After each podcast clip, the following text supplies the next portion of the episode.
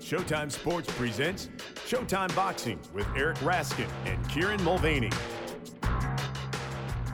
Hello and welcome to another episode of Showtime Boxing with Raskin and Mulvaney. With my co-host Eric Raskin, I am Kieran Mulvaney. Uh, and uh, Eric, it's almost seven years now that you and I have been podcasting together, first at HBO and now Showtime. In that time, we've had some, I mean, look, wonderful colleagues and co-workers. Jim Lampley, Mauro Ranallo, Larry Merchant, Steve Farhood, Al Bernstein, Julia Louis Dreyfus, Claire Danes, mm-hmm. Damian Lewis, Mandy Patinkin, Liev Schreiber, Jon Voight, okay, Liev Schreiber, The Rock, Drogon.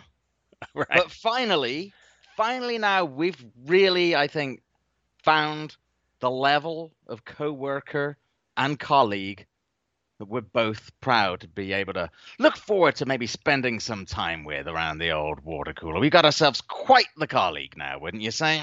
Yes, yes, I know who you're talking about. Look, this is uh, what it's all been leading to. This is why I've persevered in this business for 20 plus years in anticipation of the day when Bryan Cranston and I are peers, co workers, equals, really uh, virtual office mates, you might say. Right. Uh, Your Honor premiered on Showtime Sunday night. So he works for Showtime. I work for Showtime. You work for Showtime. We all work for Showtime. So, Brian, Bry, can I call you Bry? Bry, welcome to the team. Call me whenever. We'll talk shop. It is another BC, though, that we have to deal with. True. I, yeah, I can't call Bryan Cranston BC. I, I'll, I'll, right. Uh, I, I, I assume he's fine with Bry. We'll go with Bry. I think I, personally, I just think that the email chain is going to be so much better with him than with Drogon. Boy, that was that was rough. yeah, it did not. It was a lot of emojis and stuff coming from him, but that's mostly fire related. But anyway, right, right. Well, so Kieran, now that Bryan Cranston is a coworker, we're surely going to have him on the podcast soon. It's going to happen, and uh, you're going to have to sit that interview out if you haven't watched Breaking Bad. So get oh. binging, okay?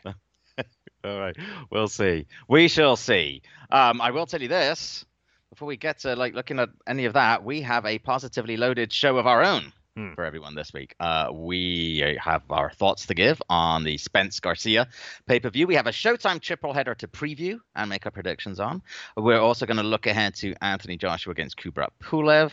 Uh, we'll cover all sorts of breaking news, um, including the fairly staggering Tyson Jones pay per view figures, uh, we will talk a little bit about the Hector Camacho documentary that premiered on Showtime this past Friday night. So, plenty to look ahead to in this pack show. But we are going to start with a bang. And this week's very special guest. Uh, he is, of course, most famous for hosting a pair of live streams with me during the build up to Mayweather Pacquiao. But he also has a lesser degree of fame for his play by play duties with WWE and Bellator, and, of course, as the lead boxing commentator for Showtime. I refer, of course, to the one, the only Mr. Mauro Ranallo. Mauro, welcome to the Showtime Boxing Podcast, my friend. Uh, what is your Venmo account? The deposit will be made very soon, Kieran. Uh, it's a it's a pleasure, my friend. Really is. Thank you, guys. so, as Kieran mentioned, uh, Mauro, your your primary boxing gig is the one as the blow by blow man for Showtime. Uh, but you had an opportunity to do a non Showtime card a week ago, featuring a legend of the sport who I know means a lot to you, Mike Tyson. I presume you had given up hope on ever calling a Tyson fight, but here you were working Tyson versus Roy Jones. Where does this rank among the most surreal nights of your career, which, as a boxing, wrestling, and MMA broadcaster, has surely featured plenty of surreal nights? Uh, it, we put the real in surreal, and with all due respect to everything I've done, and I've been blessed to be ringside and cage side for uh, many seminal moments in combat sports, it was by far uh, a bucket list event. And before I go any further, I have to uh, send my best wishes to my Hall of Fame broadcast partner Al Bernstein, who was supposed to be doing the show, unfortunately fell ill and and gave my name. And this just shows you who Al Bernstein is. Gave my name to the promoters. And in fact, guys, we didn't make the deal until two days prior to the event. And wow. I think you guys know that I, I'm a prep junkie. I yep. I try to learn as maybe half as much or a quarter of as much as uh, you guys do about boxing, but prep is everything to me. So I went in a little hype, a little manic, and then to find out that I'd be working with none other than Sugar Ray Leonard, uh, of course, a UFC middleweight champion, Israel Adesanya, and then, you know, one of my all-time favorite rappers going back to my club and radio DJ days in my native Canada, Snoop Dogg. And oh, did I mention Mike Tyson versus Roy Jones Jr. in an exhibition? So yeah, guys, it, it really uh, takes the cake. And and again, I I can't believe I was a part of last week's uh, event, and I'm very grateful uh, for the overwhelming uh, positive feedback that all of us received. I think uh, entertainment was the order of the night, and with everything going on in the world, I, I think we released the pressure valve just a teensy teensy bit. Yeah. Yeah, what the, I mean, I share with you, obviously, best wishes for Al, who who is recovering quite well. He said, and as things turned out, it's perhaps best as well. I'm not sure that Al knows what a Snoop Dogg is. Bless his heart, we all love Al. hey, Al is Al is a, a he's a uh, renaissance man. He's an amazing crooner and, and uh, uh, he, he and I go back and forth with pop culture, but he's right. He always leaves the hip hop references to me. So in that case, you might be right. but one thing I'm curious about with that broadcast, you know, like when you're working with a seasoned broadcast team, you go in there, all of you knowing that there are certain ebbs and flows, a place to speak, a place to come pull back. When you're with someone like Snoop, who's obviously brilliant on the mic and had a lot of the highlight lines of the night, but he doesn't have that sort of sensibility necessarily. And, and I'm curious how much more difficult or different it is for you to work with somebody like that? Great question, Kieran. And maybe again, it speaks to the fact that I've been doing this since I came out of my mama's womb and, and always practicing uh, interviews and working with so many different people over the years. When you get a guy like Snoop Dogg and you know what he does for a living and who he is, I let him go. I mean, he right. was incredible, and yeah. and all I try to do there is tee him up. I'm I'm not even interested in in trying to uh, win him by any means. He's the superstar. He's the very special guest. And if you guys saw the the uh, the feedback afterwards, it, Snoop Dogg made us go viral. I mean, Tyson and Jones did their thing, but I I really just let him go, and and thankfully we got you know two of my all time favorite memories in broadcasting. Unfortunately, at the expense of Nate Robinson, who could have been seriously hurt in his celebrity match with Jake Paul. But when you see Snoop Dogg break out into a hymn, I mean, where else are you going to hear that in a boxing show? And then, of course, stealing the night with uh, Tyson and Jones saying it looked like two uncles fighting at a barbecue. so uh, God bless Snoop Dogg, and, and really, Kieran, I, I I tend to be good at working with with people. I'm always mm-hmm. trying to share the space, and I know who's who and what their roles are supposed to be. And even Israel Adesanya, the the UFC champion, had never done broadcasting before. Uh, he was he was over the moon and and actually thanked me afterwards as well. But again, these guys are natural on the microphone and and even good old Sugar Ray Leonard, who uh, again one of my heroes, uh, he picked his spots. You know, he used that right. jab and uh, you just did what he was supposed to do. Oh man, you carried me for four and a half hours in the Mayweather. man, that was so much fun. Like I say, we have to host a telethon together. Do it for a good cause. If if I check all the footage on that, is there at one point uh, where a delirious Kieran starts uh, singing some Snoop Dogg lyrics or something in there? hey, we did we did get to interview Lil Kim. Yep. So oh, uh, right. there was a little hip hop uh, royalty yep. in the mix, but uh, wow, what a what a day! And again, uh, a testament, I think, here to not only uh, our love for what we do, but the fact that you know we we had to vamp, as they yep. say. And from what I heard, I mean, again, who wants to do that? You know, four and a half hours at a at a workout. But uh, from people who I respect, they they respected our work. So I really uh, I really appreciated working with you, and I'm glad we're doing this. Likewise. So another question about the broadcasting you've been doing here in 2020, Mauro. You come across as a broadcaster who feeds off the roar of the crowd, at least in big moments. Has there been any adjustment you've had to make to calling fights without a crowd? And has it been a challenge at any point to keep your energy up doing these fights in in the bubbles? Hey, it's Kaley Cuoco for Priceline. Ready to go to your happy place for a happy price? Well, why didn't you say so? Just download the Priceline app right now and save up to 60% on hotels. So, whether it's Cousin Kevin's Kazoo concert in Kansas City, go Kevin, or Becky's Bachelorette Bash in Bermuda, you never have to miss a trip ever again. So, download the Priceline app today. Your savings are waiting. Go to your happy place for a happy price. Go to your happy price, Priceline. Should you ever set foot outside of the hotel, you will be shot. Don't miss the new Showtime limited series based on the international bestseller. For the last four years, I've been a prisoner. Why are they keeping you here? Starring Emmy Award winner Ewan McGregor. This is the brave new world that you dreamt of. Be very careful. You are still a prisoner here. Everything in this new world comes at cost. This is still my country. A Gentleman in Moscow, now streaming on Paramount Plus, only with the Paramount Plus with Showtime plan.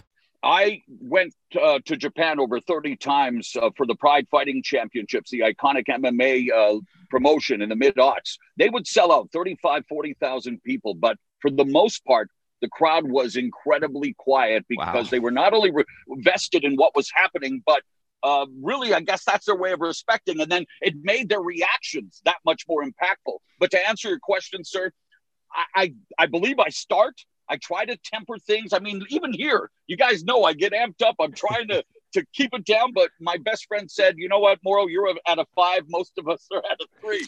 um, I, I begin the broadcast trying to do that, but again, guys, I, I don't manufacture my hype. I know we all have a, a bunch of haters, and I know I'm I'm polarizing in, in my style, but I don't manufacture my enthusiasm. So I, I don't think it does but I, I do try to be cognizant of certain spots where you know just just temper it a bit. Mm, gotcha. Mm. Um, I sort of sort of related somewhat to the to that last question about you know broadcasting in the bubble, and to go back to that earlier point about how you know you're used to feeding off each other, especially when you get used to each other as a team. And there, and you know, I know you give each other very subtle body language signals normally when you're sitting ringside as to when to step in and when to not do. You're now spaced apart and I'm wondering how difficult that is for you, especially as you're the traffic controller. Um, and, and, I wonder if it's a little difficult when you can't see each other so well to, to do that, and, and whether that present, presents an extra challenge. You guys are good at this. we, we've been we've been doing the really, podcasting thing long enough. I hope we're at least half decent are by really good at this. Uh, Kieran, uh, to answer your question, yes. Um, but again, as a testament to a company that I've been with longer than any other entity in my career. And there's a reason for that. Showtime Championship Boxing, Showtime Sports, Showtime Period. Uh, we really are a family. And as you guys know in this media business, egos, and we're all looking for the, the next break. We all want the big jobs, and we'll we'll do whatever it takes, according to many, uh, to, to to you know, it's cutthroat.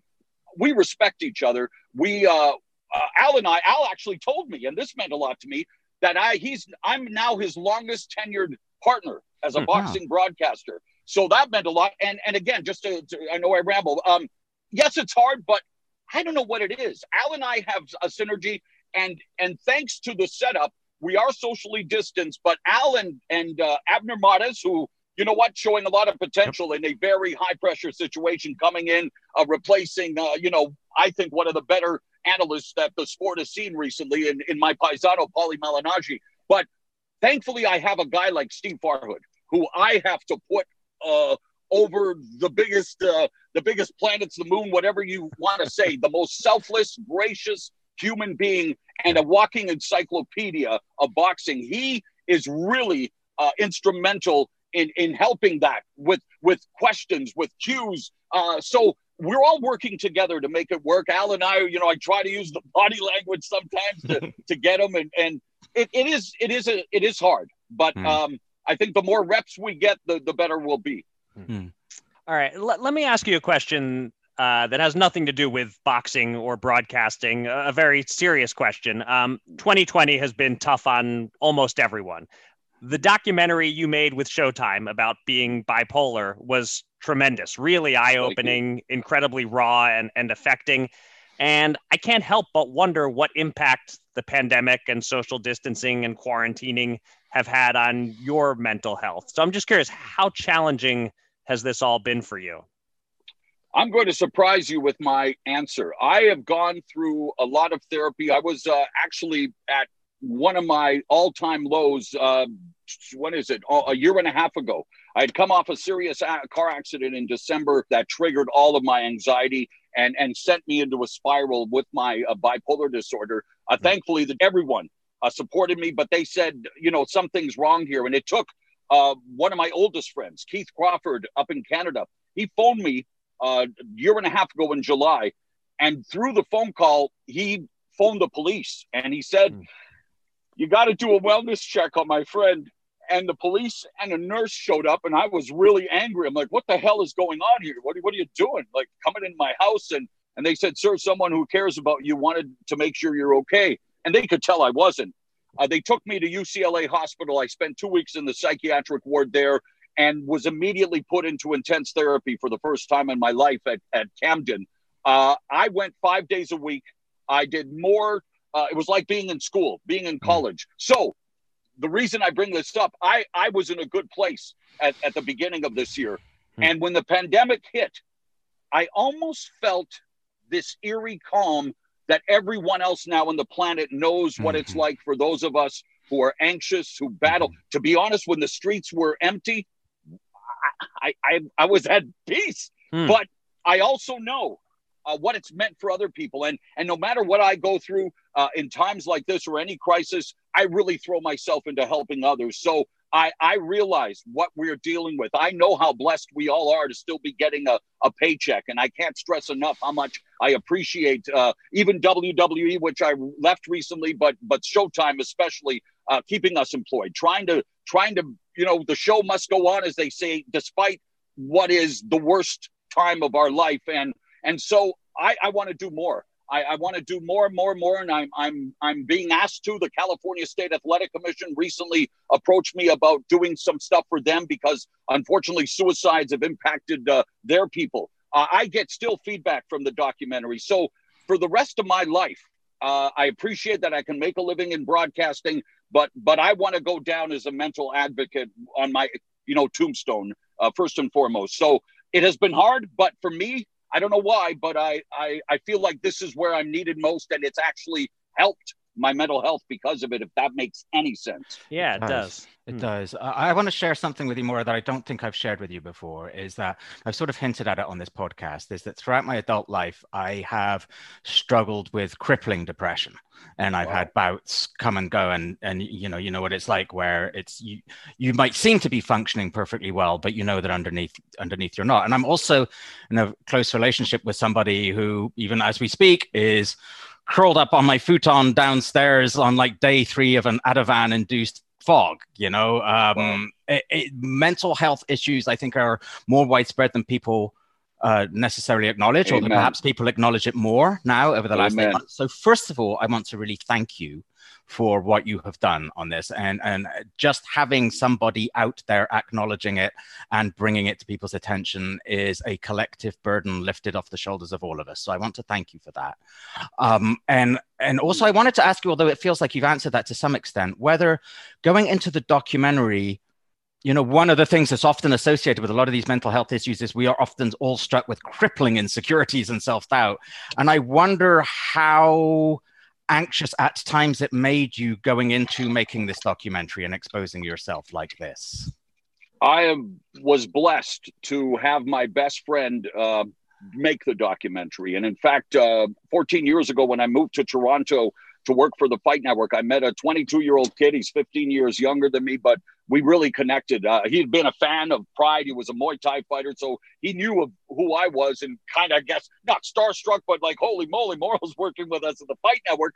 And he and I just developed an instant bond. He lived close to me, and he would he was familiar with my work, but he would, you know, we'd get together almost every day afterwards, just shoot the breeze about the day and just get to know each other better. And he realized very early on that, you know, many layers to to yours truly, and not all of them good. And at first he was scared. He's like, wow, are you, you know, the intensity of my mania, the, the crippling uh, depression. But I'll tell you, man, this kid uh, who's now, uh, you know, in his mid 30s, but he said, Mauro, would you mind? I mean, you're so open with me, and I, I just wonder, can would you mind me fa- capturing this? Like, would you mind? I don't know what it'll be. I don't know what it is, but you've often said you want to do more. You want to show what mental illness and bipolar disorder, living with it is it wasn't until he had gone to my family he he had, this guy put so much money into this thing and again it's just incredible the commitment of one person. And again showtime put the bells and whistles on it and brian daly and and uh, malcolm media everyone espinoza every stephen espinoza the support i got from showtime was incredible. But it wasn't until uh, harris usanovic my best friend went to visit my family home and was told that there was a treasure trove of vhs tapes under my bed that really ooh, documented everything I'd done since I was 16. And he immediately went, Holy shit, I got a documentary. so he started putting it together, and I can't thank him enough. But I wasn't anxious. In fact, I wanted it to be even more unflinching. Uh, Stephen Espinoza had to pull the reins. I, I, said there has never been anyone. People talk about it. Thankfully, uh, Hollywood celebrities have been more open with their mental health, no one. I, I no one. There have been incredible uh, movies and and other documentaries, but for me, I said I have to really show what mental illness is and and let people know that for me the mixed states where already now I know I'm amped up talking to you guys and and I can't help it. It is who I am and and so I wasn't anxious. I wanted to share it. Maybe there's even a little pride and not necessarily hubris, but I wanted people to know, hey, guess what? I've conquered everything. I've made I, I I've achieved my dreams and then some. And oh yeah, I've been dealing with this just like so many of you and the feedback and even what you just said now, Kieran uh, really touches me. I, am going to do more. I'm I'm the stigma smasher, and I have no fear. I have no shame. I have no. Uh, I'm not making any excuses for anyone. And and if you can't figure that out, then then you know you suffer from stigma. That's just what it is. If if mm-hmm. you really truly care about humanity, you got to take care of the tool between your yep. ears first and foremost. The chilling new original docu-series on Paramount Plus. Why did he kill his family? The answer lies across the ocean in a woman named Sylvie. She's a can model. Where desire leads to deception. I ended up spending twelve and fifteen thousand dollars a day. It was addictive. And obsession leads to murder. Who did this to your family? You can't really maintain a fantasy forever. Control alt desire. Now streaming on Paramount Plus. Yeah, one hundred percent. Wow. Well, we, we appreciate your your candor in the documentary and uh, and and here on the podcast as well. Uh, but, but, but enough about you, Mauro. Let's get back to boxing. enough, about, enough, about, you. Let's talk about me. well, we're not going to talk about me necessarily, but uh, but let's talk about some hey, fighters. you should, my man. All kidding aside, the, uh, the the chemistry and and just what you guys have done to the sport is is like I say, uh, very commendable. But yeah, let's talk about boxing. let's do it. Uh, so I want to talk about Claressa Shields. She made big news this week by signing a contract to compete in MMA. You've long covered both sports. How hard do you expect it to be for her to succeed in MMA? Is this maybe something where she should just face one or two soft opponents to kind of get some mainstream attention and raise her profile, but otherwise stick with boxing? if the PFL is is smart and they're doing some interesting things, but I I still think uh, obviously UFC has fantastic matchmaking, but I always thought, and maybe I'm biased because I've worked for him for so long. Scott Coker with mm. Strikeforce and now Bellator MMA has has been brilliant. I think in in in those crossover athletes and the matchmaking. And sure, you can tell what the showcase fights are, but man, oh man, they're more endemic to boxing these days than to MMA. So for right. Claressa Shields, um, very much like anyone who is crossing over uh, or trying a different sport, I, I always used to think, man, it's very hard. You hear these people say, I'm going to conquer boxing, MMA, kickboxing. It's hard enough to do one. Uh, for Claressa Shields, and because of her size, it's going to be very difficult. They, there, I mean, when when Cris Cyborg was dominating the sport at 145, it was very difficult to find uh, quality opposition. a lot of the women, just because of you know physics and and and the way we are, the way uh, evolution made us, uh, they're very you know much smaller. I think Claressa Shields is going to bring some advertising to the PFL. I still think she has a lot to do in boxing. I know her grievances with pay and and and you know what she has said about sexism. I I believe that uh, there is opportunity for us to do what we did in MMA with the women and and Claressa Shields. Yeah, I, I wouldn't. I'd face a striker, right? You don't want to put her in right. there with a wrestler and a, right. a Brazilian jiu-jitsu specialist. But even for her, there's no way that she's going to learn everything uh, before her debut. And it, like MMA at its genesis, not to say there were one-trick ponies, but everyone had their strengths. She has to work to her strengths, and and you know, God bless her. I've been a huge Claressa Shields fan, and and I just love the her story and what she's mm-hmm. had to overcome and what she represents. So you go, girl. That's what I can say about Claressa Shields. yeah. Yep. Um. So since Eric and I, you mentioned obviously you've been with Showtime many years now. Eric and I came aboard two years ago, and, and and in that time, network hasn't quite had all the big fights that we hoped it would. You know, PBC took quite a few to Fox in 2019, and then well, 2020. What do you need to say about 2020 is 2020. So yeah. um. What is your level of optimism like regarding Showtime's boxing in 2021? A little birdie told me that I should be very optimistic because of uh, scheduling and scheduling that is already beginning. And and so, like we have seen, and I, it is incredibly, you know, Stephen Espinoza calls me the Forrest Gump of broadcasting, and he may be onto something there. Uh, when I when Strikeforce ended on Showtime in 2012, when it was sold to the UFC, I thought, well, there you go. I, I've never had long tenures with businesses. I've been very grateful to work with so many companies and stay gainfully employed, but the tenure of Showtime was the longest at five years. And I thought it was over. And again, speaking to these people I work with, David Dinkins Jr., Stephen Espinoza, Gordon Hall, they said, you know what? There's a transition happening in their boxing broadcasting. Gus Johnson, of course, one of the preeminent sportscasters in in the uh, the football and basketball world was uh, beginning to you know move on. They said, "Hey, let's take a chance on Mauro." Al Bernstein flew across the country, gave up his time. I'm sure, I hope he was remunerated, but he still gave up his time to do a uh, audition with me at Brooklyn Boxing, where I first met Steve Farhood. Brian Custer was doing a play-by-play, and and Al and I hit it off right away. Gordon Hall was there, and they said, "Yeah, let's hire this guy." My tenure began with Stephen Espinoza's first year. Months after that, I was doing Floyd Mayweather versus Robert Guerrero as Mayweather began his six fight contract that changed the game for Showtime. Uh, we've had our ebbs and flows. It's just the nature of the biz. I'm just grateful again. We are trying. We, I mean, the pay per view with Gervonta Davis and Leo Santa Cruz was fantastic. If you want action, was were the matchups competitive? Not necessarily, but they delivered the action. Uh, I believe the Charlo brothers are are moving up, and and yeah, COVID's impacted all of us, and we haven't had the biggest names because, like you say, we've had uh, Danny Garcia and Errol Spence in their pay per view on on Fox, and and I know about sharing the wealth, but I'm I'm biased. I'm a competitor. I want all the big fights on Showtime. Yeah. Well, that, I hadn't heard that uh, that Forrest Gump uh, nickname, but it is a uh, first. First of all, I'll say I'll hope I'll hope you've never been uh, shot in the buttocks. Uh. Uh, I may have taken a few shots in the buttocks. That's for another day. That's for another day. That's a totally yeah. different podcast, right? um, but but the the last question that I want to ask you, Mauro, actually plays perfectly into that Forrest Gump nickname. Nice.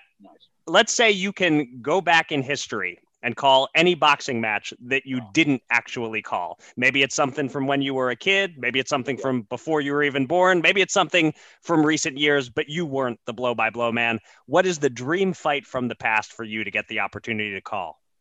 Can I give you three? Mm. Sure. Quick ones? I'll, I'll take three. Okay. Yeah. Uh, Rumble in the Jungle, Muhammad Ali, George Foreman. Mm-hmm. Um, Diego Corrales and Castillo yeah. in their first fight, which was yeah. one of the great, probably the greatest fight I've yeah. ever seen. And any of the Micky Ward, Arturo Gatti fights would would do me would would you know make my life complete, I guess. So yeah, I mean, there's so many, obviously, but those three uh, represent what I love about the sport. Yeah, those are those are good choices, and that this gives Kieran and, and I an opportunity to brag and uh, note that I I was lucky enough to be at all three Gatti Ward fights, not calling them, but I was at them, and Kieran was at Corrales Castillo. So, yep. yep. I, ne- I neither of to, us were in Zaire. I have to give a tip of the hat to the best to ever do it, Jim Lampley, uh, during Gatti Ward when he said we we knew it would be fight of the year. Little did we know it would be fight of the century. Yeah. Still gives me goosebumps. Yeah. yeah. yeah. All right. My final question for you, uh, as we talked about, you've called pro wrestling, you've called MMA, you've called boxing. Other than they are and kickboxing. um, goes down the list, but anyway, sorry, sir. Go ahead. so, other than that, you know, they're they're all combat sports. They seem to have you know little in common. So, I'm curious about whether there is a difference in the way that you approach them when you're in that place where I know, as we talked about, the first thing you do is, is you feast on preparation and you get everything ready, whatever it is. But as you're getting yourself in the zone, is uh, are your priorities or your focus or your things you want to you want to emphasize are they a little bit different with each one, or is there more similarity between, say, WWE and Showtime Championship Boxing than people might appreciate? I think people who went to college for communications, broadcasting, I would say they'd probably say yes. I've never went. I started my career at 16 in pro wrestling. Mm-hmm. I've always wanted to be an entertainer and a storyteller, a, a, a stand-up comic, even maybe even some acting over the. You know, I mm-hmm. I'm a personality, and whether you like me or not, that's it. So when you ask me that question, I say no because I do the prep for everything. I know I'm a storyteller. I got the experts. Right. I got the analysts. I want to add entertainment. I know some people wish I'd shut the hell up and, and just call the shots. That's boring to me. That is seriously boring to me. So I, I don't, I, I don't want to be ham-fisted. I, I, I don't want to. I mean, yeah, the dad jokes for some people, or I make them cringe. You know what, man? I've got a very uh, wide variety of interests, and and I want to reach the person who's forced to sit there, the wife or, or the husband to watch the fight, the kids. I know that boxing has a huge African American and Latino demographic. I want to make sure without, uh, I culturally appreciate. I never want to culturally appropriate. So for me, my man, I'm I'm a gun for hire. I want to bring the best. I think I proved that last Saturday. That really was mm-hmm. the epitome of what I'm all about. Um, I was incredibly blessed to be a part of that, and so uh, no, sir, I like adding the lyrics to the many different songs, many different genres, as it were. And I'm truly blessed and grateful for the opportunities. And we're very grateful to have had you on the podcast, my friend. Thank you so much for joining us. Um, I love you. I'm proud to call you my friend. Stay well, stay safe, and hopefully in 2021 we'll actually get to see each other again. yes, and Kieran and Eric, thank you guys very much, and really appreciate what you guys do for the sport and for Showtime. Thanks, Thanks lot, so brother. much, Mauro. Bless you guys. Mask up and stay safe, homies. All right, that was pretty incredible. Um, yeah. I feel I feel like I need to light a cigarette after that. That was that was, that was a great great. And thank you so much to Mauro. He's a he's a good friend and a good person. And holy crap, what a guest! That was fantastic. Absolutely. All right, let's uh, get to the in ring action. Uh, and there's really only one fight from this past weekend that's worth dissecting in depth. Uh, on Saturday, in front of about sixteen thousand somewhat socially distanced fans at AT&T Stadium in Arlington, Texas, Errol Spence Jr. In his first fight back after his 2019 car accident, uh, successfully defended his welterweight belts and raised his record to a perfect 27 0 with 21 knockouts with a unanimous decision win over Danny Garcia. Scores were 116 112 twice and 117 111, which is how I had it. Uh, I gave Danny Garcia rounds 5 and 7, and with less conviction, round 10. Um, the fight was competitive. Much of it was fought at Garcia's pace, but Spence was boxing very well behind that southpaw jab of his, closing Garcia's left eye and piling up the points uh, until it was clear that Garcia needed to do something dramatic in the championship rounds. And he didn't. Uh, look, I'm no great genius, but when we were looking at the keys to the fight last week, did say it was going to be a case of Spence's southpaw jab against Garcia's left hook. And if Garcia's hook was landing effectively, we had a fight. And if Spence's jab was dominating, we didn't. And it was the latter that turned out to be the case. Uh, boy, that jab may well be one of the best in boxing right now, I think. But uh, it would be wrong to say that that's all Spence had going in his favor. He boxed from the outside, he fought on the inside, he turned Garcia, he opened up when he had to, defended well, fired to the body when he wanted to. Mm-hmm. Um, Garcia didn't will he just came up against someone who who didn't submit to his will and just didn't give him the time or space to return fire the way he likes to. Um, you know, one question a lot of people had was answered, and we sort of touched on it at the beginning of this. Errol Spence Jr. is just fine after that frightening car accident. Um, why was Spence able to beat Garcia? Not just beat Garcia, Eric, but m- more convincingly than anyone else has. Uh, are you disappointed at all in what Garcia brought? And overall, what did you think about the fight? Did it live up to expectations? Uh, overall, yeah, this was the good, solid fight I was expecting. It was maybe about one round wider than I predicted. Uh, like you, I scored at 117, 111, but there were two rounds I gave Spence that I struggled with. Uh, so it could have been a little closer, although then again, all three rounds I gave to Garcia were very close too. Um, but this was more or less a fight going according to script and neither exceeding nor falling short of expectations. It depends what you're looking for. You want knockdowns and drama and guys getting visibly hurt, then this could be viewed as a slight disappointment.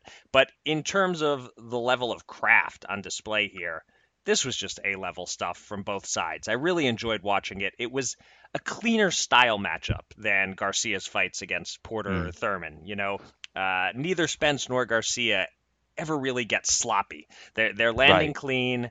They're being defensively responsible. They're jabbing. They're countering. They're hardly ever tying up. I think I can recall like one point in the fight off the top of my head where they were really uh, one one was holding the other, and that's about it. Um, just a solid fight. But Garcia needed to do more, and he didn't. And to an extent, he couldn't. You know, it's it's just not in him. Uh, yep. He had solid rounds in, in nine and ten. Those were two of the three that I gave to him. Uh, but you still sensed he needed a frantic rally in 11 and 12. And he's just not the frantic rally type. Yep. Uh, Breadman said, This is the fight that determines if he's a Hall of Famer. And I agree with that. And so it seems Danny isn't a Hall of Famer. He's in that Hall of Very Good. Um, you know, like if Tim Bradley is the modern dividing line of, yeah, he's almost certainly getting in, but it won't be easy. He might have to wait for a weak ballot year to get in. Uh, I think Danny Garcia's boxing career is a half notch below Tim Bradley's. Um, yeah. But that's enough about Garcia. The focus should be Spence. And you asked why he was able to become the first to beat Garcia without any dispute from anyone over who deserved to win the fight. It starts with that jab that, that you highlighted. Uh, between this and Joyce Dubois the week before, we're really seeing the value of a good, busy jab, in this case, a southpaw jab. Uh, it didn't damage Garcia's eye as much as Joyce's did Dubois' eye, but it did damage just the same. Um, more so than Thurman or Porter, Spence doesn't give you clear openings. That was a, yeah. a, key for him here. He's really technically sound. He's not very creative in the ring. Like, he's not a Vasily Lomachenko where he might pull out some new move you've never seen before. Spence is kind of predictable. It's mostly one twos, not a lot of hooks. It's staying at his range. It's never opening up and going crazy. And that all served him well against Garcia, who needs to counterpunch, needs to catch you with that shot you don't see. He landed a few good ones, but never anything Spence didn't see coming. Um, and also, a, key was just that Spence was in great shape. Uh, the, the layoff didn't hurt him at all. He generally got stronger as the fight went on. Yeah. He looks like a guy who would have done just fine in the 15 round era. Yeah. Um, so I posted a poll on Twitter just after the fight ended, uh, combining my loves of boxing and betting. Uh, I set my own odds for a Spence Terence Crawford fight, which may or may not ever happen. Uh, I made Crawford a minus 180 favorite. You bet $180 to win 100. Uh, and Spence a plus 140 underdog. You bet $100 to win 140 and the results suggest I set a line that the sports books would be happy with because given those odds, at last check, 48.5% said they'd bet the Crawford side and 51.5% said they'd bet the Spence side. You've been a Crawford over Spence guy all along. Did you see anything Saturday night to make you hesitate? And in general, what does this win over Garcia do to elevate Errol Spence? Among other things, does it elevate his bargaining power and make his pursuit of a 60 40 split in a Crawford fight more tenable. So to take that latter part first, I, don't think there's any question that Spence has the bargaining power here. I mean, especially lately, even Crawford's own promoter has been throwing him under the bus right. and saying he's a money sink. So, look, I've covered several Terence Crawford bouts in Omaha, and he can draw the crowds there, and the atmosphere there is like few I've ever experienced. But it's Omaha. Right. Um, Spence has something similar in his hometown, but his hometown is Dallas. Um, and, and Spence can draw away from there as well. So mm-hmm.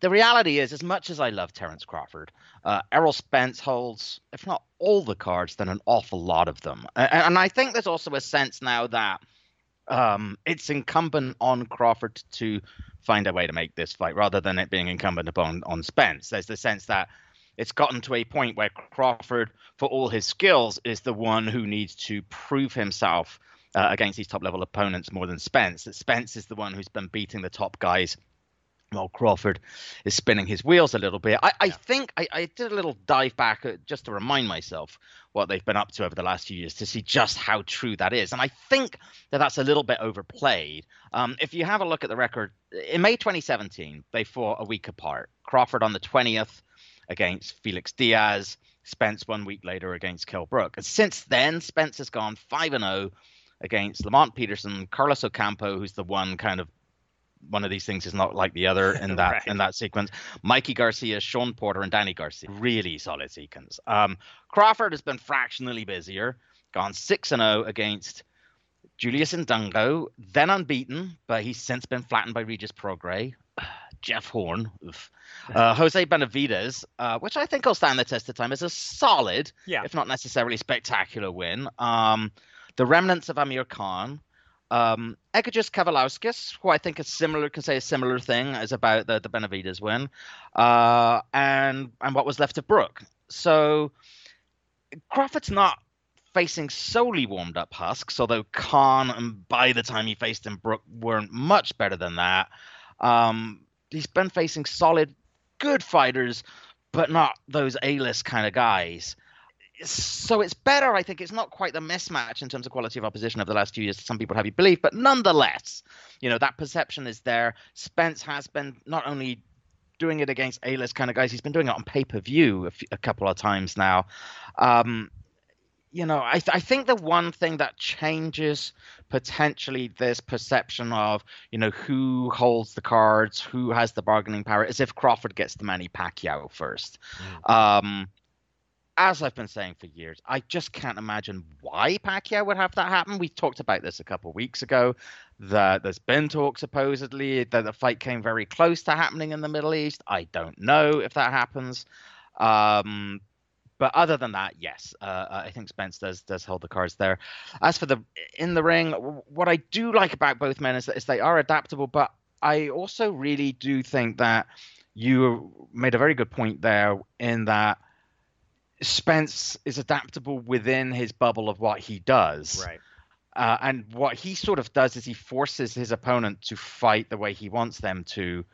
Crawford adapts somewhat more in that he figures out what his opponent is doing. He adapts, and I don't just mean in changing stances, but he figures out what the opponent is doing, neutralizes that. Spence figures out what his opponent is doing and neutralizes it, and then keeps going, neutralizing it.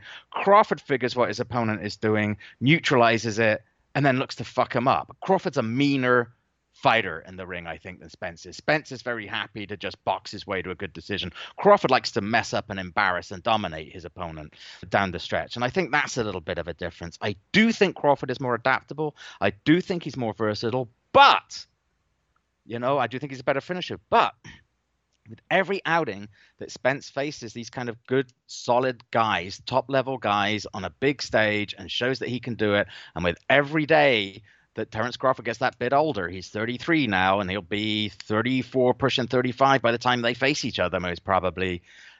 I think there's a gap, but that gap is narrowing constantly. Um, Spence is showing time after time after time that he's a really, really top level fighter. Yeah, th- this is one where the marination to this point has probably done it good. There will become Yeah. a po- there will reach a point of over marination, and of course, if it never happens, that's uh, just a huge disappointment. But the fight is hotter now and seems closer to tougher to call now than was the case a year ago. Agreed. Um, we also still have a, quite a lot to get up to on the show this week, but we should round up some of the other boxing results in one quick burst here. Let's stay with Spence Garcia and let's look at the undercard. Uh, junior middleweight Sebastian, the towering Inferno Fundora, blew out late replacement Habib Ahmed in two rounds. Welterweight Josecito Lopez stopped Francisco Chia Santana in round 10. And Santana's corner and referee Neil Young got a lot of negative feedback for letting that fight go on as long as they did. Uh, and featherweight Eduardo Ramirez stopped Miguel Flores in five fairly one-sided rounds. Uh, at Wembley Arena in London on Friday, Billy Joe Saunders remained unbeaten with a lopsided unanimous decision over 38-year-old Martin Murray. And on Thursday, on the second Ring City USA card, super welterweight Brandon Adams stopped late sub uh, Sunny Duverson in two rounds outside the wild card boxing club in Los Angeles. Uh, any notable fights or performances or thoughts thereon among all of that? The guy who stands out is Fundora. Got, gotta love that guy. Seriously. we watch I don't know 400 or so fights a year. Uh, you watch that many fights and fighters, and a lot of them blur together. Uh, like like I forget who an Eduardo Ramirez is until the fight starts, and they mention his most recent fight, and I say, oh yeah, that guy. Right. No such problem with Fundora. Uh, you, you, remember him. He's unique. He stands out. Uh, his opponent was totally overmatched here, but Fundora did all you could ask him to do, which is to make anyone who saw this come away saying, the next time that skinny MFer fights, I want to be watching.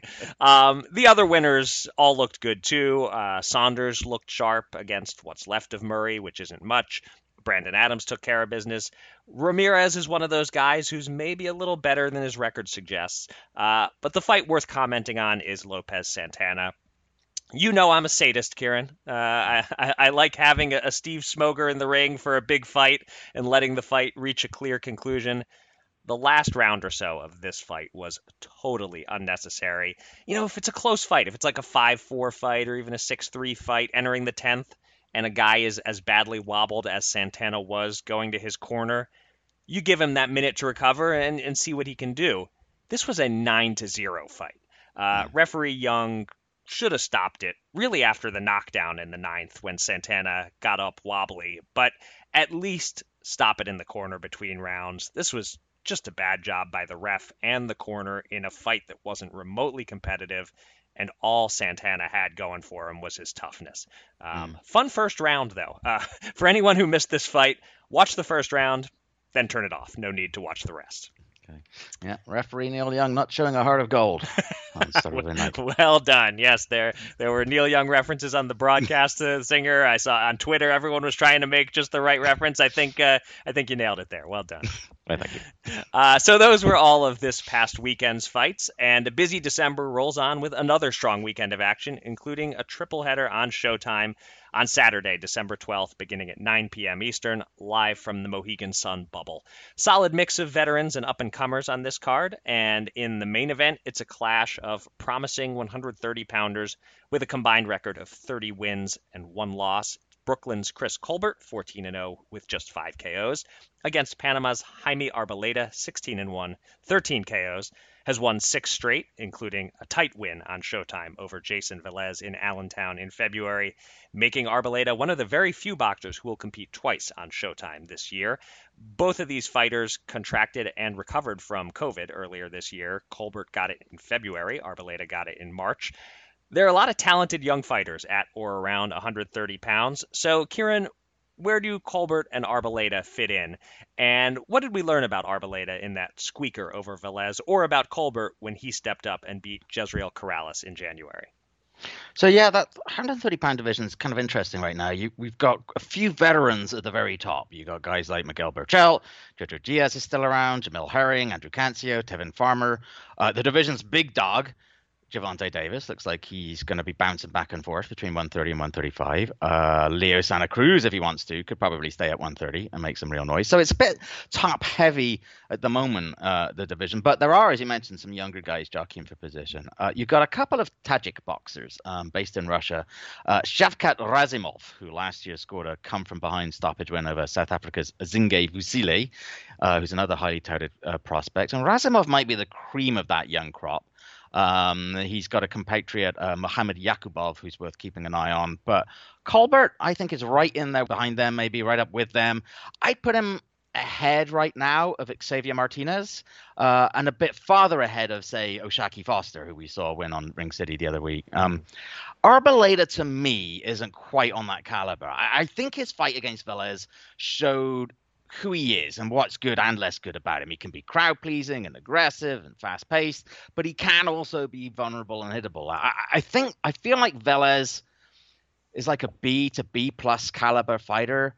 You know, good enough to give a really good accounting of himself in losing to somebody like a Ryan Garcia, but not on the level to really challenge him. And that's exactly the kind of caliber of opponent against him you'd make Arboleda a narrow favorite uh, nine times out of ten you know, I think you know, say Jezreel Corrales, on the other hand, who we saw Colbert beat, um, despite the fact that his career seems to be running into the buffers a little, you know, on his day he can beat most people. He spent he sent Takashi Uchiyama into retirement. He was looking good against Alberto Machado until Machado like caught him. Mm. Um, so what I really liked about that win from Colbert was the way that he took on a guy who's really been at the very top level uh, and really kind of neutralized him quite well. I mean, Corrales is a dangerous fighter, but what I loved about Colbert, I love the way he was slipping some of those punches. I love his footwork. I love the way he's able to move while staying really compact and really balanced.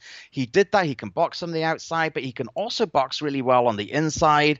Um, uh, he can stun you, despite he, the fact that he doesn't have a very good KO record. He, and he did stun Corrales a couple of times. I thought that Colbert's win against Corrales proved to me that Colbert probably has the potential to have a much higher ceiling than somebody like Arboleda does. I thought it was one of the better wins by a 130 pound young prospect that I've seen in a while. Agreed. It was impressive, but it was also very boring, as I recall. So that's uh, doesn't necessarily hurt his ceiling, but a bit of a strike right. against him. Right, indeed. Uh, in the co-feature, uh, a 10-rounder in the 140-pound division. Uh, it's not prospect versus prospect. It's prospect versus former title holder. Uh, ShoBox graduate Richardson Hitchens, uh, like Colbert, also from Brooklyn, risks his 11-0 record against Dominican Argenis Mendez, 25-5-3, with one no decision. Uh, he comes into this fight, Mendez, riding a rare two draw streak 10 round draws against Juan Heraldez and Anthony Peterson in 2019. So this is a significant step up for Hitchens, uh, although there are questions about how much Mendez has left at age 34. Eric, how impressed are you with Hitchens' recent ShoBox performances? Do you see anything to indicate whether he is or isn't ready for Mendez? Or is he just ready enough that a third straight Mendez draw is in play here?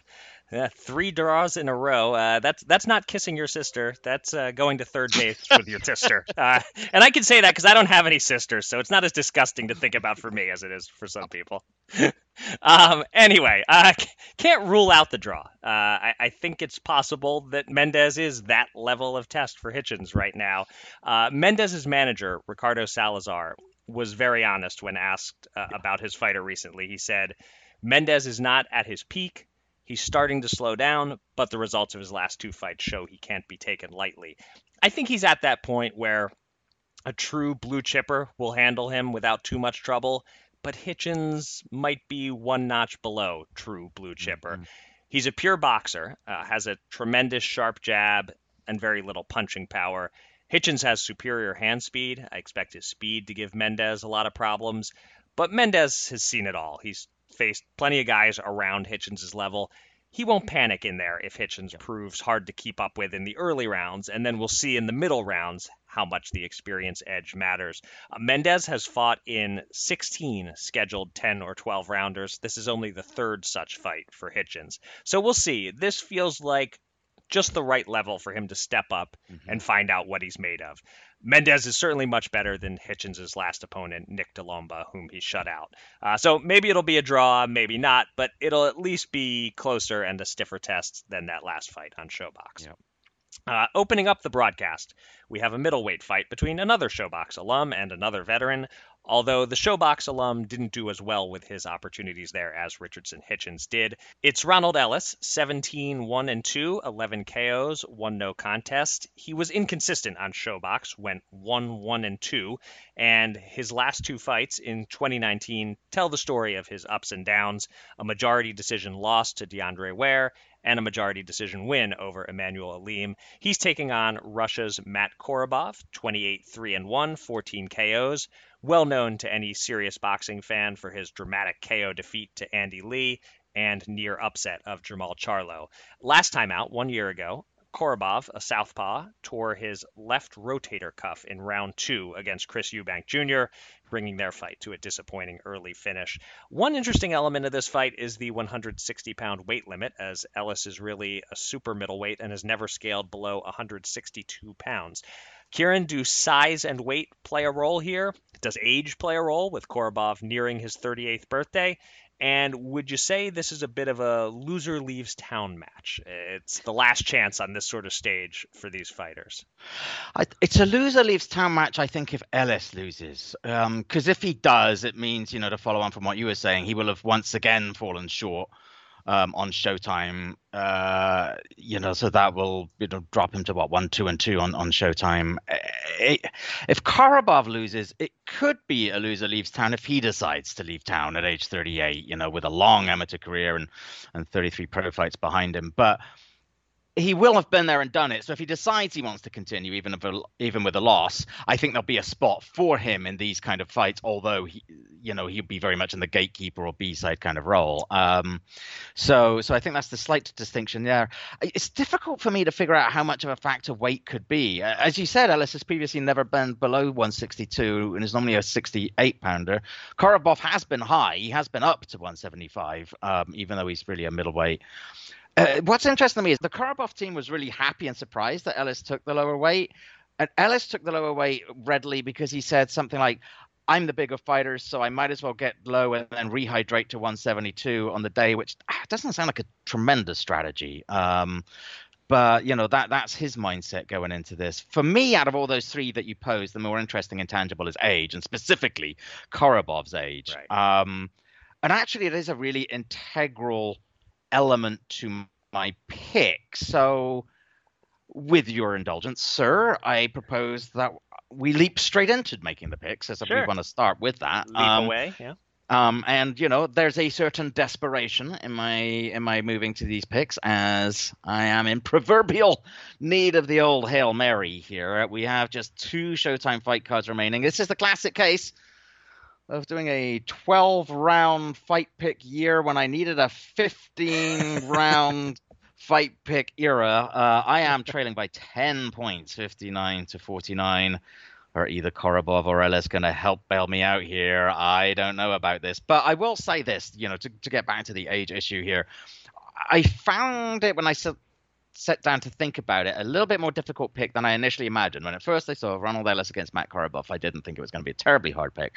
But um, the the issue for me is potentially Korobov's age. Not that he's shown necessarily his age in a series of bad performances because he hasn't. But there have been a couple of interesting like hints. Uh, he did fade badly down the stretch of his bout with Emmanuel Alim, and although he should still have wound up with the win and not a draw, know, maybe that's kind of a signal that, you know, perhaps he doesn't quite have the stamina anymore, although perhaps he also showed that in his loss to Andy Lee several years ago. Uh, you mentioned that he hurt his shoulder against Eubank. That can happen but it's probably more likely to happen if you're getting old and you're maybe starting to break apart a little yep. bit. So it can be the case as you get older, especially if you've got a lot of amateur fights behind you as well, that in different fights you start showing these individual niggling signs that maybe age is creeping up on you, and sometimes a bunch of them can all come together in one fight. Uh, is that going to happen in this fight? Maybe. Will Ellis be the one who's able to take advantage of that? Maybe not. Um, Look, some boxers are excellent sparring partners. Uh, my buddy Ishe Smith was one, right? He got this reputation from sparring with Fernando Vargas and Oscar De La Hoya and Shane Mosley. Ronald's another one. Uh, the Canelo team love him as a sparring partner. They bring him in a bunch. He puts in really good, strong rounds for them, and they keep bringing him back. But in the same way that Ishe never quite performed in the ring in the big fights the way he did as a sparring partner, it's been a little bit the same for Ellis.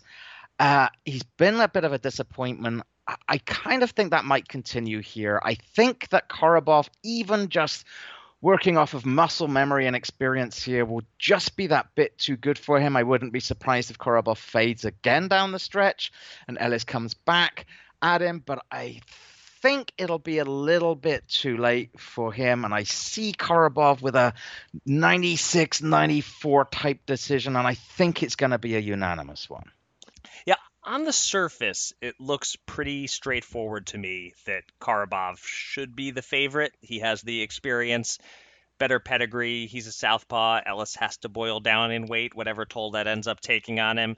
Um, but there are two X factors with Korobov, and you hit both on both of these, where our, our minds went to the same place as to what to be uncertain with. He, he could suddenly get old, and he had that serious shoulder injury and declined to get surgery, and uh, I speak from experience when I say that once some part of your body begins to break down, it tends not to start unbreaking down. Uh, you you can hope to maintain physically, but you can't really hope for right. much in the way of improvement past a certain age. So so that's the concern here that that Korobov's body has had enough of this sport. Uh, you know, at, at almost age 38 and after a long and distinguished amateur career. But I still make him the favorite. Uh, Ellis has failed to deliver, having these really close fights against opponents who aren't quite on Korobov's level. Uh, he says he'll outwork Korobov. He's going to need to because I don't think he can match him technically. Yeah. Uh, I have bad news for you, Kieran. You need to make up ground, but you're not making it up here because I'm going Korobov by unanimous decision. Also, maybe something in the in the eight round to two range. Okay. Um, and uh, now I'll make my pick in Hitchens versus Mendez, where I don't quite see the veteran as the favorite in the same way I do with Korobov, although it's extremely close here. Uh, if there are betting odds on this fight that become available, and I see that either guy is an underdog of two to one or more, I'm taking a shot on that guy. Like I laid out a few minutes ago, uh, Hitchens' speed and jab should serve him well early. But if Mendez can hang in there, I expect he'll find some opportunities to turn the tide. And I think he should be able to hang in there because even though his chin is questionable, it's not as questionable as Hitchens' power. Uh, Hitchens is confident going into this fight. Uh, he's sparred with Juan Heraldez and says he handled him easily, and Mendez could only get a draw with Heraldez. Uh, so he's coming in with a lot of confidence, and I will share Hitchens' confidence. Mendez will have moments, but not quite enough of them. Give me Hitchens by unanimous decision. Yeah, look, I, am with you in the sense that I don't think Hitchens is good enough to be a very clear favorite um, here uh, over the veteran. Um, you know, Mendez, you know, he's been around the block. He's been a very solid contender slash titleist for a number of years. But as you said, even his manager admits he's crested and that he's slowing down. Um, he hasn't fought in 19 months. He hasn't won in two and a half years. Um, that said, his quality of opposition, Mendez, has been excellent. I mean, his last six opponents had a record going in of 119, 5 and 1. That's way more experience against tough opposition than Hitchens has even come close to having. He's probably forgotten in the last 19 months more than Hitchens has to this point learned. Um, and so, for that reason alone, I do expect him to make it a, a difficult evening at times for Hitchens. But whereas theoretically, in terms of just pure game strategy, I should be trying to pick the opposite pick f- for you just because if I fall further behind, I fall further behind. But I need to like be taking these wild swings and I hope mm. that I might catch up. But I just don't see it. I just don't see it. Um, I do expect Hitchens ultimately to have that little bit too much class to prevail. He is, I think, at times going to be in a tough fight. Uh, he'll have moments where he'll show that he's that he's a pretty decent prospect. Um, I don't know how he'll separate himself tremendously. This could be like a 96, 94 ish kind of unanimous decision, but it will be a unanimous decision for Richardson Hitchens. And one way or the other, I will, after two fights, be exactly 10 points behind you. yeah, yeah that, that, works for me. Uh, just, yeah, uh, let me let me roll right toward that 2020 victory. All right, and if you're smart, whatever you've already written down for a prediction to the main event, you'll just go with me. Um, you but... you have my word that I will uh, stick with what I've written down. If it differs okay. from yours, it differs from yours. Okay.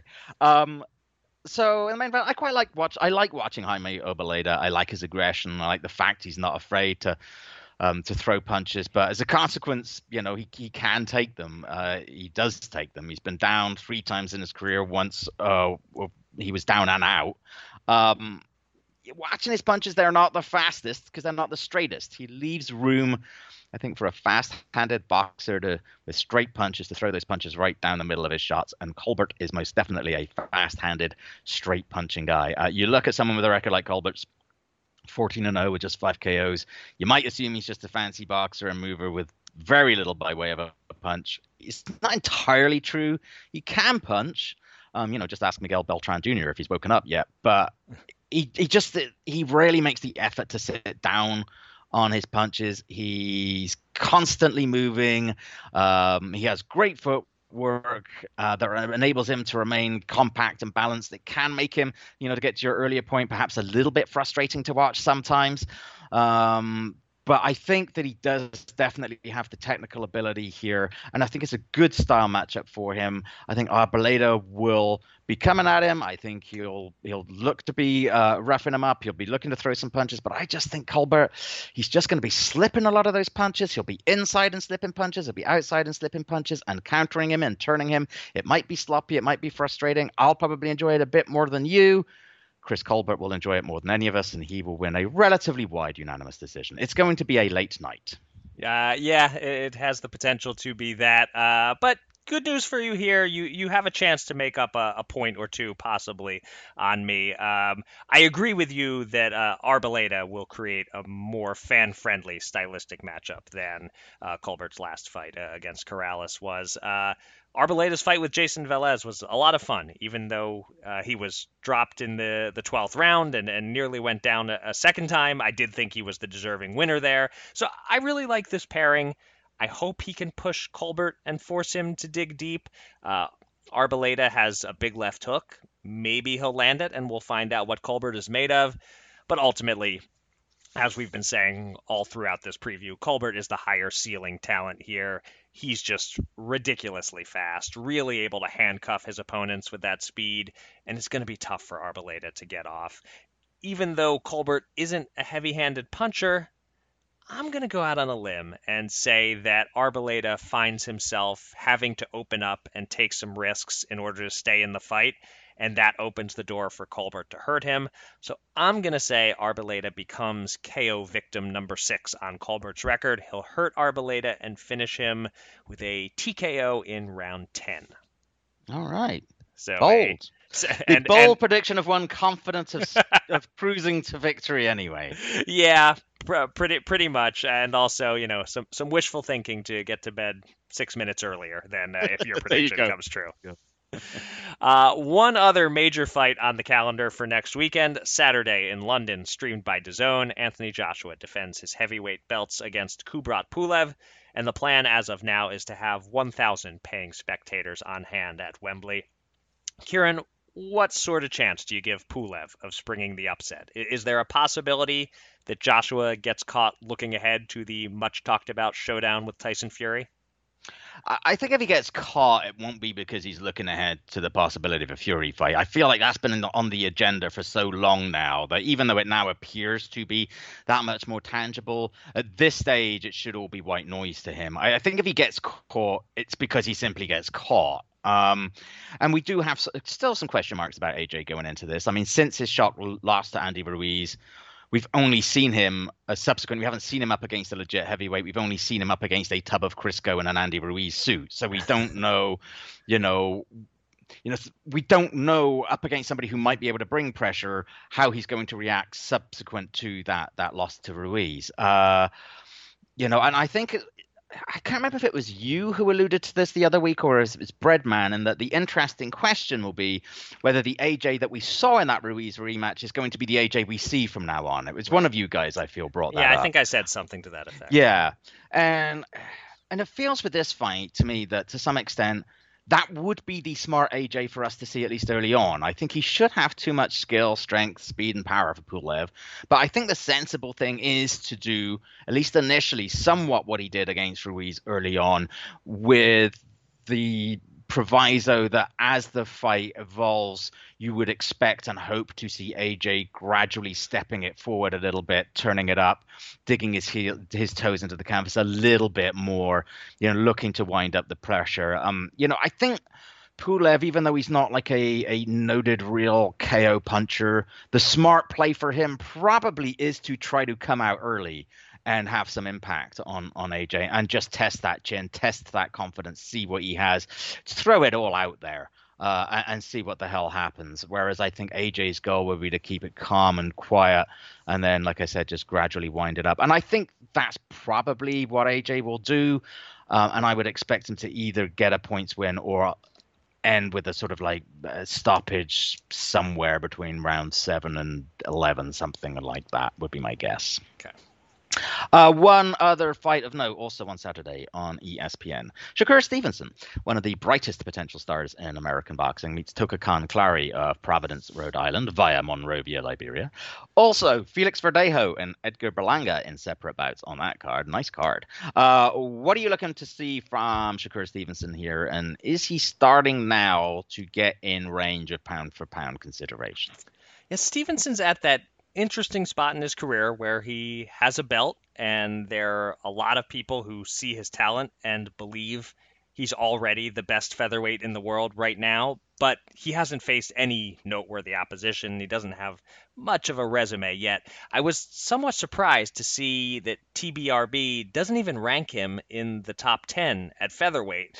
Uh, but then again, looking at his opponents so far, yeah, maybe he hasn't even earned a top 10 ranking. Mm. Stevenson is that classic modern guy who has a belt, but is still being matched like a prospect, and that's fine. He's only 23.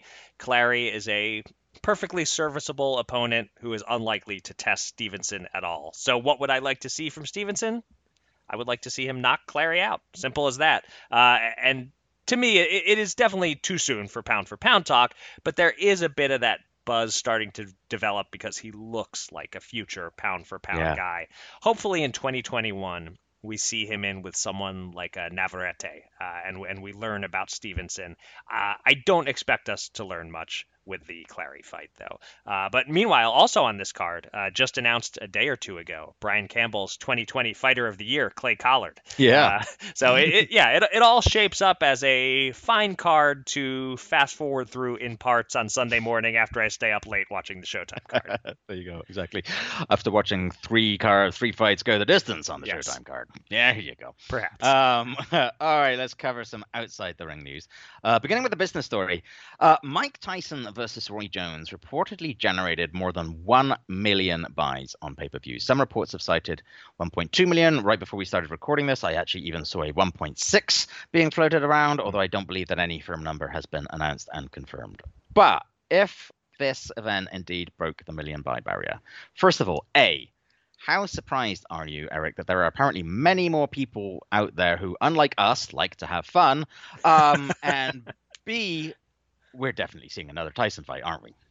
Yeah, so I'm surprised it got that high. Uh, I don't think anyone was really expecting this number of buys, but it makes some sense, sadly. Uh, I would have guessed it was going to do about half a million, and I, mm. I might have thought 700,000 maybe was the upper end, but it far exceeded all that. Uh, but I expected it to, to do well because from the moment the Tyson hitting the pads video first went viral, yeah. and then this fight was being discussed, people in my life who never talked to me about boxing, who, who've literally never heard the names Errol Spence or Danny Garcia, I would imagine, were sending me texts or emails asking me what I thought about Tyson Jones. It was that kind of fight that, as poorly as it was promoted, as frustrating as it was to have no idea what the rules were, uh, a large segment of the population, mostly people who don't follow boxing closely these days, were fascinated by it and hooked by the nostalgia and or the delusion that Tyson could still knock out the best heavyweights in the world if he wanted to. Um, plus, let's not ignore that Jake Paul beefed up the buy rate. Yeah. You know, yeah. I, I, would guess there were a hundred thousand or so customers who paid the fifty bucks mostly to see him fight. Yeah. Uh, so anyway, the, the number this did is pretty stunning. I was not expecting it to be that high, but I'm also not one of those people who thought it was only going to do 100,000 or 200,000 buys. I could tell it had crossed over to some extent. Uh, mm. And yeah, to answer question B, Tyson is doing it again. Uh, the Legends Tour, that general idea, I don't think that'll work, but the Tyson Tour, I think yeah. it will for another fight or two against the right opponents, by which I mean Tyson Holyfield 3. Exactly. Um, at this point, I would be surprised if that fight doesn't happen in 2021. Uh, our next story, I have to give you credit here, Kieran. You speculated publicly that this might be the case before anything had been reported, but Daniel Dubois suffered a fractured orbital bone against Joe Joyce, not to mention nerve damage and a bleed on the retina, putting him out of commission for at least five months. Does this change anything about the is he a quitter conversation that people were having a week ago? Well, it should do, but uh, it's worth emphasizing again, though, I think, something that we mentioned last week, which is that the most vociferous bandiers of the Q word in the immediate aftermath were not people like you or me, but Dubois' fellow professionals, um, with one really notable exception, uh, the aforementioned Anthony Joshua, who said, If Daniel needs someone to speak to, he should call me. It's easy for people to criticize from outside the ring, but some people have been out of order. I hear people talking respectfully about tapping out in MMA fights. Then, when a boxer stops because his eyeball is about to fall out, they call him a quitter. Are they serious? Um, good for him for for for standing up for his fellow heavyweight there. Um, look, the non-judgmental concerns that arise about the ending of that fight uh, remain. Um, once a boxer does opt out, there's concern he, you know, might explicitly or otherwise do so again. And now added to that is the concern that when you suffer this much damage, how concerned are you going to be going into the ring about it in future? Um, none of that is a judgment, just a statement about how precarious it is to be a boxer and how thin is the line between success and failure. It's why so many of us are so quick to condemn those who we feel fail to take every conceivable risk to cross that line. And it's also, I think, why we should be more understanding of the calculus of those who maybe choose to take a step back on one particular night so that they might be able to cross that line again in the future.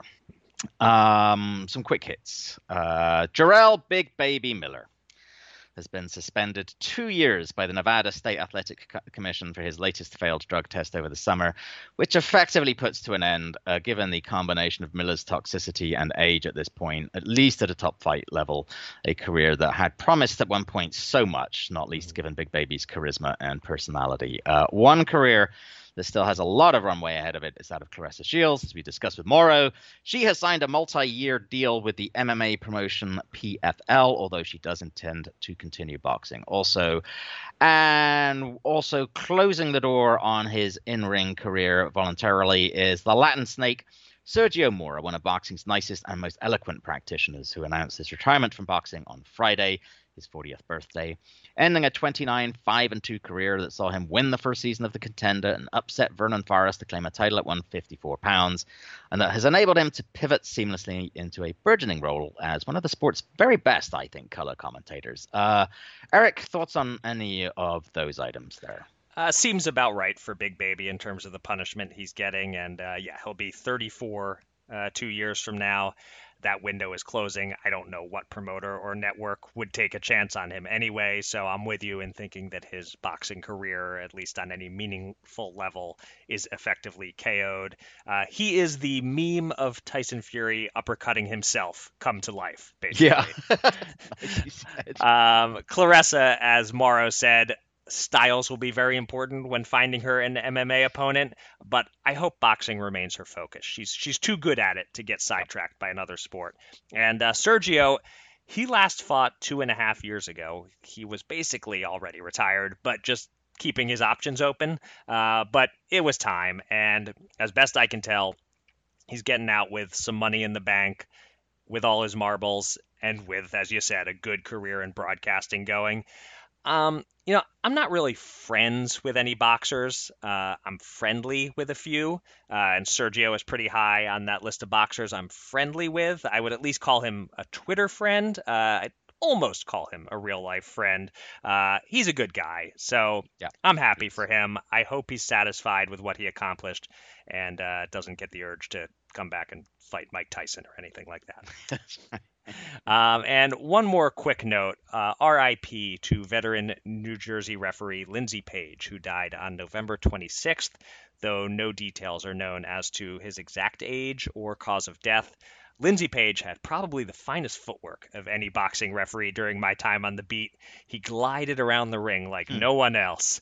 Um, before Steve Willis came into my life, Lindsey Page was the original ref you could focus on all fight and actually be entertained. Uh, so, our condolences to his family. And rather than end the podcast on that sad note, let's end it on a different, somewhat sad note by giving our thoughts on the Showtime documentary Macho, the Hector Camacho story, which premiered Friday night. And I'll go first and just say that I thought it did an excellent job charting his rise and fall as a boxer. Uh, I wasn't watching boxing until the later stages of his career, so while I'd heard about his extraordinary talent, at least pre Rosario fight, I hadn't seen much of it. Uh, but you could sure see it in the footage here.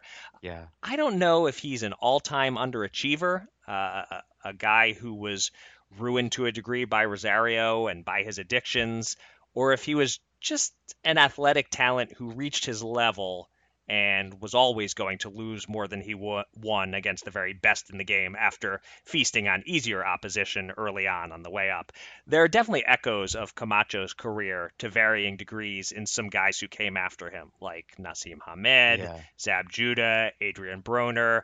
Uh, anyway, lots of good stuff in there from our colleague Steve Farhood, from Tim Ryan, and also from Hector Camacho Jr., a, a fighter. Yes. He's someone I was always critical of his entire career. I wrote a fair amount of not terribly nice things, uh, but he came across in this as a likable guy and probably someone who, being named Hector Camacho, got him a lot of opportunities, but it was also something of a curse. And he seems to have come through it okay, all things considered. Uh, what did you think of the documentary, Kieran?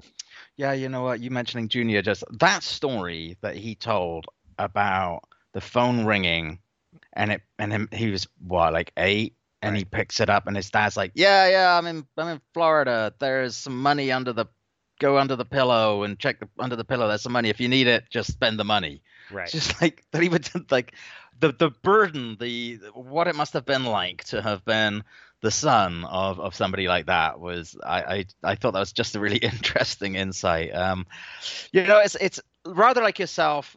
I was only really tuned into Hector Camacho in that sort of second phase of his career, that post Rosario phase, and I honestly, and even then not super closely, and my general impression was just that the guy was a dick. Right. Um, but what was what I really enjoyed by this, I was shocked by what a clearly charming young man he was on his way up. The, mm. the the way in which he seemed to really enjoy all of it, enjoy the boxing, enjoy the showmanship, enjoy the interaction with people. I don't know about you, but I was watching that part of the documentary wondering how thinking to myself boy, I'll bet he was a joy to cover. And I'm wondering how I would have enjoyed covering his career and how I mm. would have covered his career. And and and I like to think that in those early days I would have enjoyed it and I would you know up until the point where it clearly happened that the cocaine took over more and more and, and he just became you know those that joy sort of disappeared both from his fighting and from the way he was um, but it was interesting that you know there was more to him, I think, in those early days than I'd appreciated, based on what we saw there, and uh, and and I I came away with a much greater understanding of both why he continued to operate in the spotlight and why there were so many who still continued to hope for the best for Hector Camacho up until the very end. Uh. I I was you and I texted a little bit about maybe the final reel wasn't necessarily adding a great deal to it. Um, we didn't need to spend the final 15 minutes on not answering the question of who killed him. Right. Um, it could have ended earlier, but still, when it was looking at Camacho specifically, when he was alive. Well, there you go. It's sort of like in a way, a sort of illustration of his life. When Camacho was there, it was compelling, and mm when he was gone, it was less so, and that kind yeah. of speaks to Hector Camacho's life generally. I thought, mm-hmm. if you have not watched it, it is well worth watching. I learned a lot, and I thoroughly enjoyed it.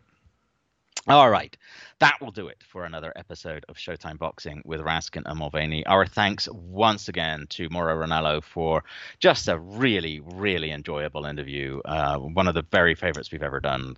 Can you come back next week and the week after? Seriously, Mo, thank you very, very much indeed. Uh, actually, we've got a lot to deal with next week, too, even without a Mauro Ranallo. Uh, we have to both recap and preview Showtime boxing cards, and we will look ahead to the ring returns of Canelo Alvarez and Gennady Golovkin, and we'll have Anthony Joshua to look back on. Goodness mm-hmm. me. Um, oh, we better start prepping. Uh, plenty, plenty to talk about next week. Until then, thank you very much for listening. Uh, be safe be kind, and be well.